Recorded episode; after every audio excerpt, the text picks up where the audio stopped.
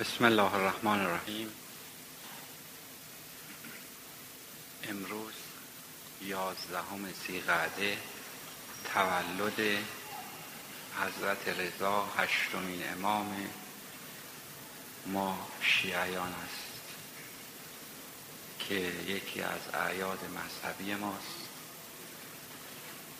من این عید سعید رو به تمام شیعیان جهان و هموطنان عزیز و فقرا بلخص حاضرین در مجلس تبریک و تهنیت ارز می‌کنم. امام رضا علیه السلام پس از شهادت پدر بزرگوارشون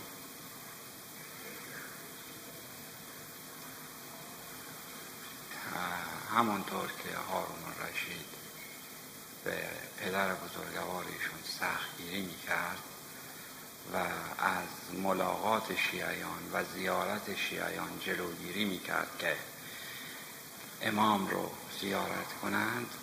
در مورد حضرت رضا هم این روش خودش رو اعمال می‌کرد.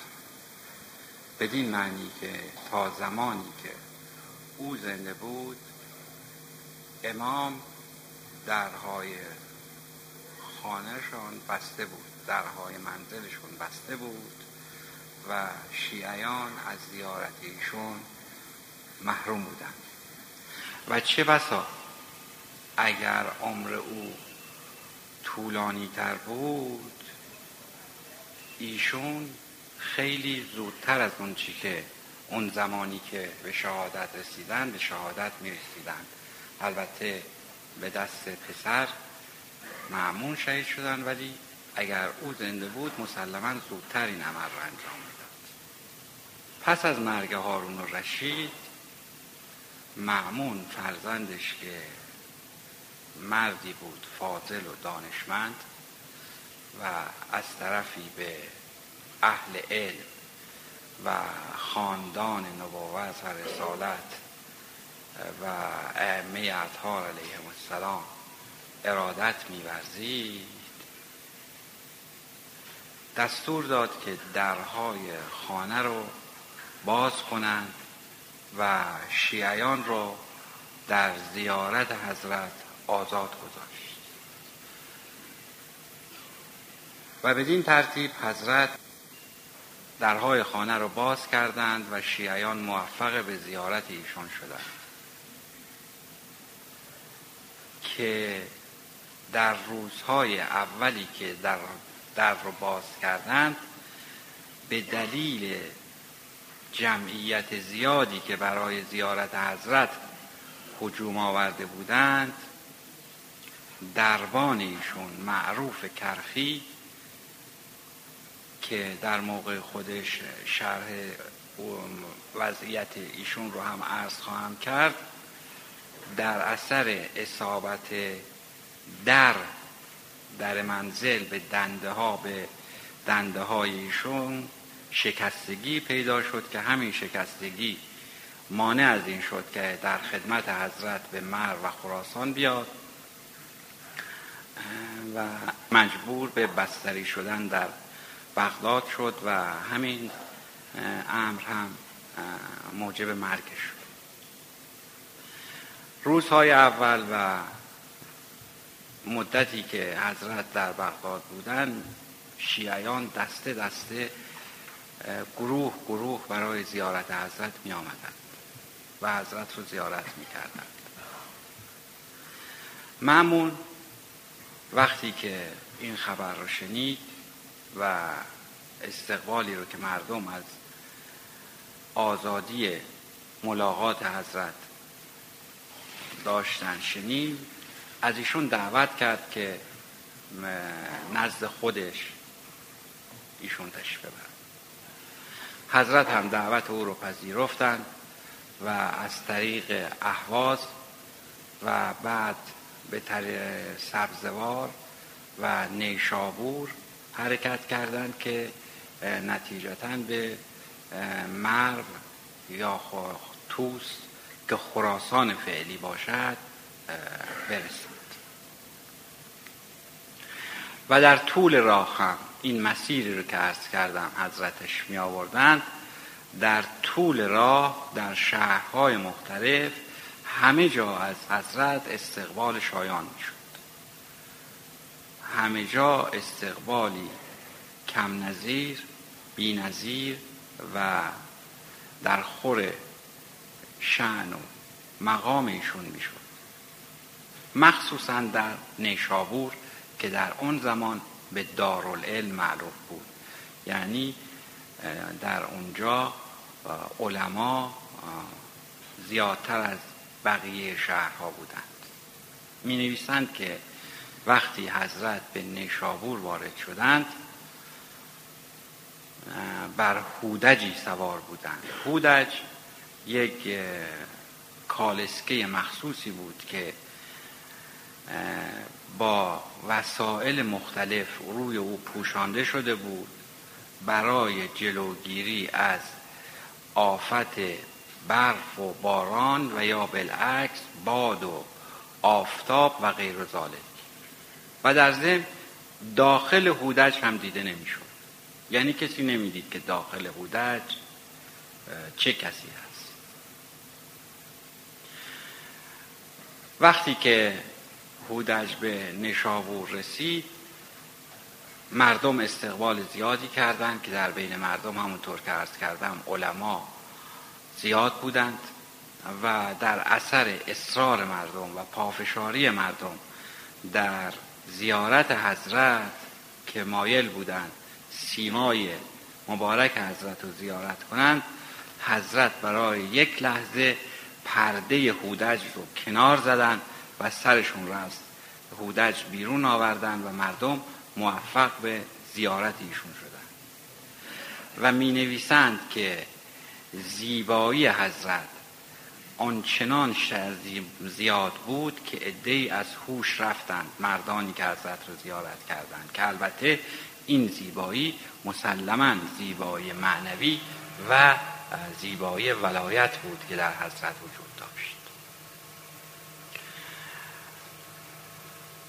پس از چند دقیقه که وضعیت حالت عادی به خودش گرفت و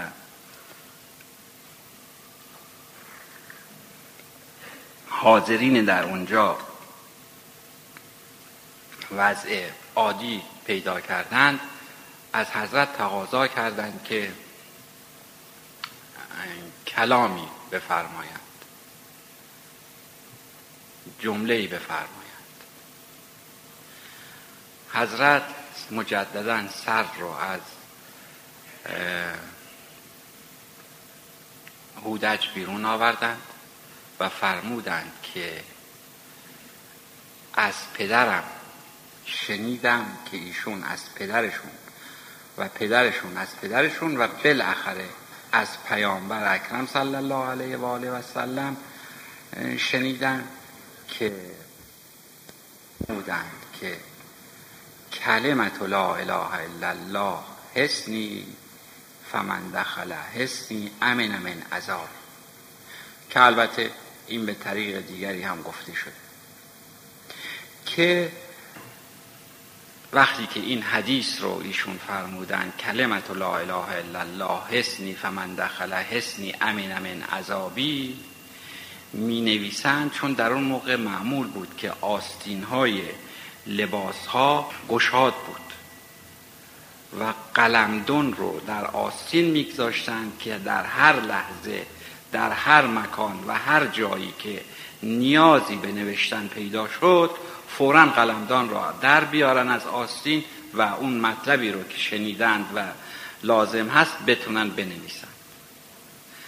می نویسند که در لحظه ای که حضرت این حدیث رو فرمودند متجاوز از بیست هزار قلمدان مرسع از آستین ها بیرون آمد و این حدیث رو با آب طلا نوشتن. یعنی به جای مرکب آب طلا در قلمدانشون بود. در قلمدان ها داشتن و با قلم خودشون این رو نوشتن. ولی بعد از لحظاتی مجددا حضرت سرشون رو از پرده هودج بیرون آوردند و فرمودند به شرطها و شروطها و انا من شروطها. یعنی چه؟ حضرت فرمودند که کلمه لا اله الا الله حساری است که هر کسی داخل آن حسار بشود در امان هست از هر عذابی. بار دوم که سر را از پرده هودج بیرون آوردن فرمودن به شرط ها و شروط ها شرط, ها شرط هایی برای اون گذاشتند. ولی تمام شرط ها رو نفرمودن یکیش رو فقط فرمودن فرمودن و انا من شروط ها به خودشون اشاره فرمودن حضرت رضا علیه السلام و فرمودن من یکی از شرایط اون هستم. و این امر فرمایش ایشون کلام ایشون درست برمیگرده به همون حدیث ولایت علی ابن ابی طالب حسنی فمن دخل حسنی امن امن عذابی. که وجود ایشون دارای ولایت بود. همون ولایتی که علی علیه السلام داشت و بقیه ائمه اطهار داشتند تا ولایت کلیه که آخرین اونها حضرت حجت امام دوازدهم عجل الله تعالی فرجه و شریف داشت. دارند. حضرت فرمودن به شرط ها و شروط ها و علم این شروط ها که من از شرایط اون هستم. من از شرایط اون هستم یعنی اون چیزی که در وجود ایشون بود.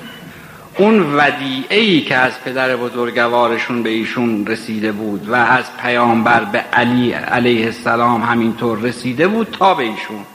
و اون ودیعه چه بود؟ ولایت بود.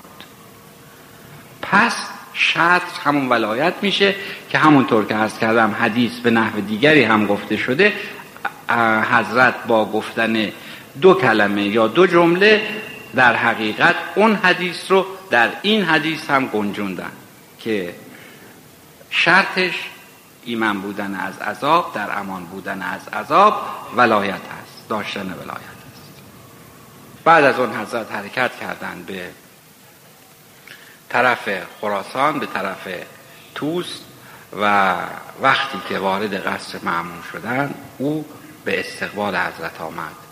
و وقتی که حضرت رو دید ایشون رو در آغوش کشید و حتی برادر خطاب کرد و همپای خودش ایشون رو برد به داخل تالار و همانطور که برای او جایی آماده کرده بودند جایگاهی مشابه جایگاه معمون هم برای حضرت آماده کرده بودند که حضرت در اونجا جلوس فرمودند.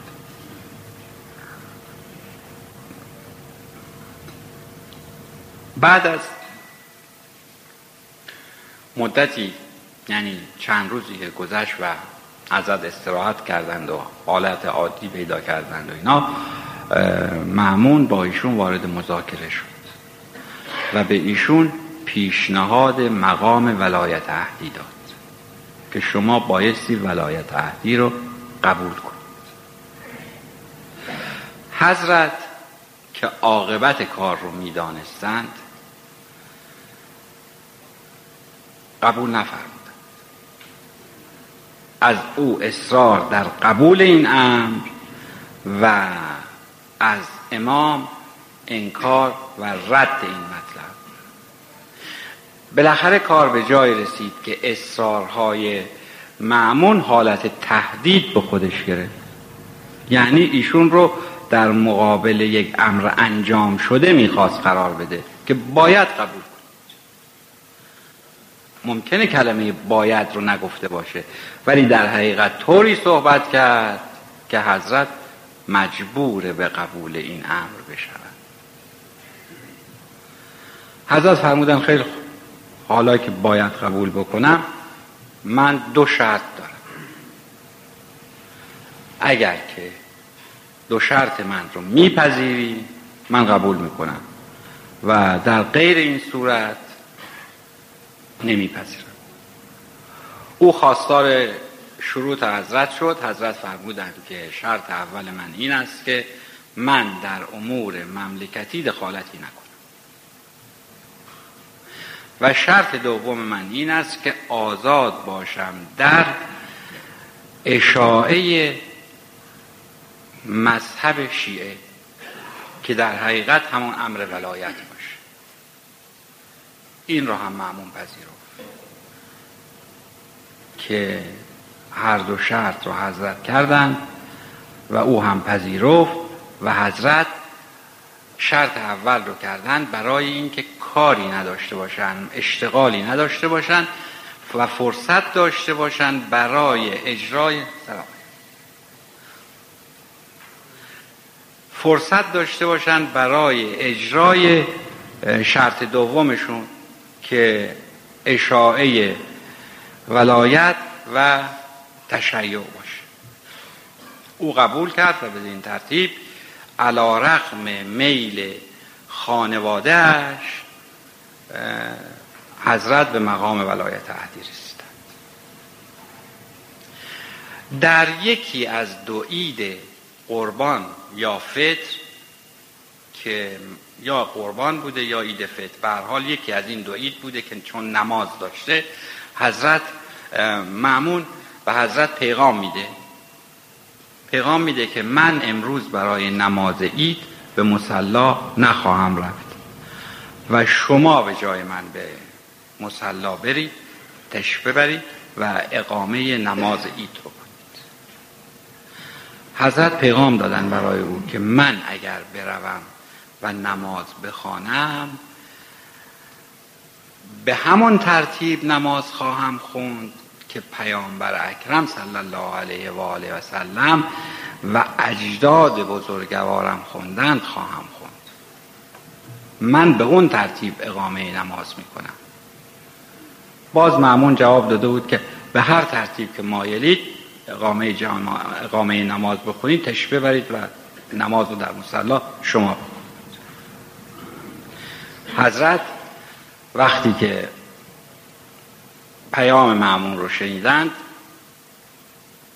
لباسی جامعی سر تا پا سفید سپید رنگ پوشیدند پای برهنه شمشیر برهنه در دست و تحلیل گویان به سمت مسلا پیش رفتند و هرچه به مسلا نزدیکتر می شدند جمعیت هم اضافه می شد. یعنی با صدای تحلیل گفتن تحلیل گفتن حضرت دیگران هم می گفتند و صدا می پیچید در کوچه ها و خیابان های شهر و مردم از خانه ها بیرون می آمدند و به جمعیت آزم به مسلا اضافه می شدند. تا اینکه از جلوی قصر رد شدند عمرای لشکر و ارتش که در داخل کاخ بودند در شرایط بدی قرار گرفتند بدین معنی که نماینده معمون ولایت عهد ولی عهد برای نماز به مسلاتش می‌برند اگر اینها نروند که بده. اگر بروند که ایجاد ناراحتی میشه براشون و بایستی که با جمعیت مردم با مردم پابرهنه همسو و یکسان باشند از طرفی جاسوس های معمون هم مرتبا در حال دادن خبر عمرا به هر حال مجبور شدند که به همون طریق حضرت پای برهنه به دنبال حضرت راه بیفتند و تا نزدیک مسلا که رسیدن جمعیت انبوهی به دنبال حضرت برای اقامه نماز جمع شد. جاسوس ها رفتن به معمون گفتند که کار بسیار خطرناکی کردید و حکومت و خلافت خودت رو به خطر انداختید این جمعیتی که به دنبال حضرت هستند نشانه آن است که به ایشون اعتقاد دارن عقیده دارن علاقه دارن و هر امری ایشون بکنن اطاعت می‌کنند و ممکنه که این جمعیت به یک اشاره حضرت بر علیه شما شورش کنند و ما مسلحت نمی‌دانیم که حضرت اقامه نماز بکنن و بهتران است که خود شما به مصلا معمون از یک طرف در فشار خانواده از یک طرف خبرهای ناخوشایند از حرکت حضرت به سوی مسلا در محضور قرار گرفته بود. بالاخره تصمیم گرفت و گفت که برید خدمت حضرت عرض کنید که ایشون برگردن به کاخ و من خودم برای نماز به مسلا خواهم رفت اینها هم فوجا خبر رو رسوندن به حضرت و حضرت برگشتن به کاخ و خود معمون برای نماز رفت. ولی در مراجعت از نماز جمعیتی رو که دیده بود جمعیتی رو که به او اقتدا کردن در حقیقت برای اقتدا به حضرت رضا علیه السلام در مسلا حاضر شده بودند نه به خاطر معمون این جمعیت زیاد خبرهایی که جاسوس آورده بودند فشارهای داخلی خانواده که تو یک شخصی غیر از خانواده رو به مقام ولایت اهدی منصوب می‌کنی و می‌خواهی خلافت و حکومت رو از خاندان بیرون ببری او رو در فشار عجیبی قرار داده در تحت یک فشار عجیب که تصمیم گیری برای اون مشکل بود. به طوری که می چند شب در قصر راه می‌رفت و نمیخوابید. و فکر می‌کرد که راه حل قضیه چیست. با مشاورین خودش هم که مشورت می‌کرد اونها تعداد کمی از اونها نظر می‌دادند که حضرت رو از مقام ولایت عهدی برداره ولی اکثریت غریبه به اتفاق نظر به این می‌دادند که اگر از مقام ولایت عهدی هم حضرت رو برداری محبوبیت ایشون رو که نمی‌تونی از بین مردم کم کنی که. تنها راه شهادت حضرت کشتن حضرت. و بالاخره حضرت و بالاخره معمون تحت تاثیر منافقین و افرادی که دورش جمع شده بودند و نظریات خلاف به او می‌دادند قرار گرفت. و حضرت به دست او مسموم شدند و به مقام شهادت رسیدند و همونطور که عرض کردم حضرت در روز پیشنهاد به خاطر اینکه عاقبت کار رو می‌دیدند قبول نمی‌کردند برای اینکه روز مسموم شدن خودشون رو می‌دیدند و می‌دانستند که این مقام ولایت اهدی مقامی نیست که برای ایشون پایدار باشه و از طرف دیگر ایشون شخصیتشون بالاتر از اون بود که به دنبال چنین مقامی باشه. و اما در اینجا با توجه به موقعیتی که پیش آمده چون ما اگر توجه کرده باشیم طریقت رضوی میگیم. یعنی طریقت رو به امام رضا علیه السلام نسبت میدیم. به همین دلیل بی مناسبت نیست که در این مورد چند کلمه دیگه عرایزی بکنم و وقت شما رو بگیرم. و دلیل اون هم این است که این طریقت رضوی که گفته می شود متاسفانه سوء, تفسیر سوء تعبیر و سوء تفاهم پیش می آورد و با کمال تاسف ادهی یا از روی عدم آگاهی یا دشمنی یا منافق بودن نسبت هش امامی که کذب محض هست به ما میدن. که این مسئله رو اینجا بنده از دو طریق یک طریق سر که همه شما روزانه با او سر کار دارید و طریق دومش طریق تا از طریق تاریخیش خدمتتون عرض می‌کنم و این انتصاب کاملا بی اساس رو رد می‌کنم و عرض می‌کنم که سلسله مفتخر است به تشیع اصنا عشری و ولایت کلیه نزد امام دوازدهم حضرت حجت عجل الله تعالی فرجه شریف هست که ما منتظر ظهور اون بزرگوار هستیم. و اما عرض کردم که به دو طریق.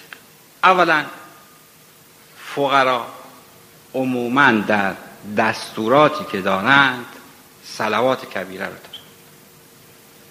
این دلیل بسیار روشن واضح و ساده است که هر کسی خواست یک چنین تهمتی بزند فورا در جواب می‌گوییم که ما دستور داریم که بعد از نمازهامون سلوات کبیره رو بخونیم که سلوات بر پیامبر اکرم صلی الله علیه و آله و سلم و دوازده امام است.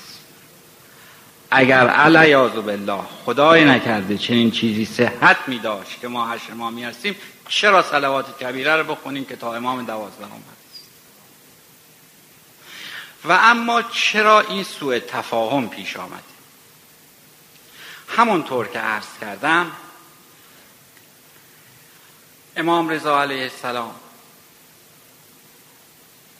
نمایندگانی داشتن مشایخی داشتن کسانی داشتن برای تبلیغ شریع مذهب تشیع. از جمله مشایخشون همونطور که عرض کردم معروف کرخی بود که در باز شدن در پای منزل در بغداد در اثر اصابت در به دنده های او دنده ها شکست و مجبور شد که بستری بشه و نتوانه در رکاب حضرت به خراسان بیاد. و همین امر باعث شد باعث مرگ او شد و او در همین بستر از دنیا رفت. ولی او در زمانی که شیخ المشایخ حضرت بود شخصی رو به نام سری سقطی تربیت کرد. سری در لغت به کسی گفته می شود که درست کار باشه. شخص درست کار رو سری می گویند سقطی هم اون یه یای آخرش یای نسبت هست. سقط هم سقط فروش. سری سقطی یعنی شخص درست کاری که سقط فروشه. معروف کرخی سری سقطی رو تربیت کرد و به امام معرفی کرد. و سری سقطی که تربیت شده معروف کرخی بود او جنید بغدادی رو تربیت کرد. که جنید زمان امام یازدهم و دوازدهم رو درک کرد و اینها در کنار ائمه اطهار همونطور که عرض کردم بودند و دستورات اونها رو اجرا می کردند و مشغول اشاعه تشیع بود. تا زمانی که غیبت امام دوازدهم از جلال الله تعالی فرجه شریف شروع شد. زمانی که غیبت شروع شد جنید بغدادی که شیخ المشایخ بود در زمان خود ایشون و امام یازدهم اولین قطب در زمان غیبت شد. یعنی ضمن این که درک ائمه قبل رو کرده بود اولین قطب زمان غیبت هم شد. بدین ترتیب از زمان امام هشتم امام رضا تا زمان غیبت ما. سه شیخ المشایخ داشتیم که معروف کرخی بوده سری سقطی و جنید بغدادی که به مقام قطبیت در اینجا دقیقا توجه بفرمایید به مقام قطبیت در زمان غیبت رسیده. چون در زمانی که خود حضرت وجود داشتند و با مردم تماس داشتند احتیاجی به قطب نبوده و نماینده ای نمی‌خواستن در امر طریق به این ترتیب مسئله روشن میشه که این شایعات این دشمنی ها بی پایا اساسه و در دلایلش هم عرض کردم. یکی طریقه تاریخی اون و دیگری در روش عملی که ما در نمازهای خودمون و در امور مذهبی خودمون اجرا می‌کنیم. و مطلب دیگری که می‌توانم به اون اضافه کنم این است که ما تولد و شهادت و ائمه بعد از امام رضا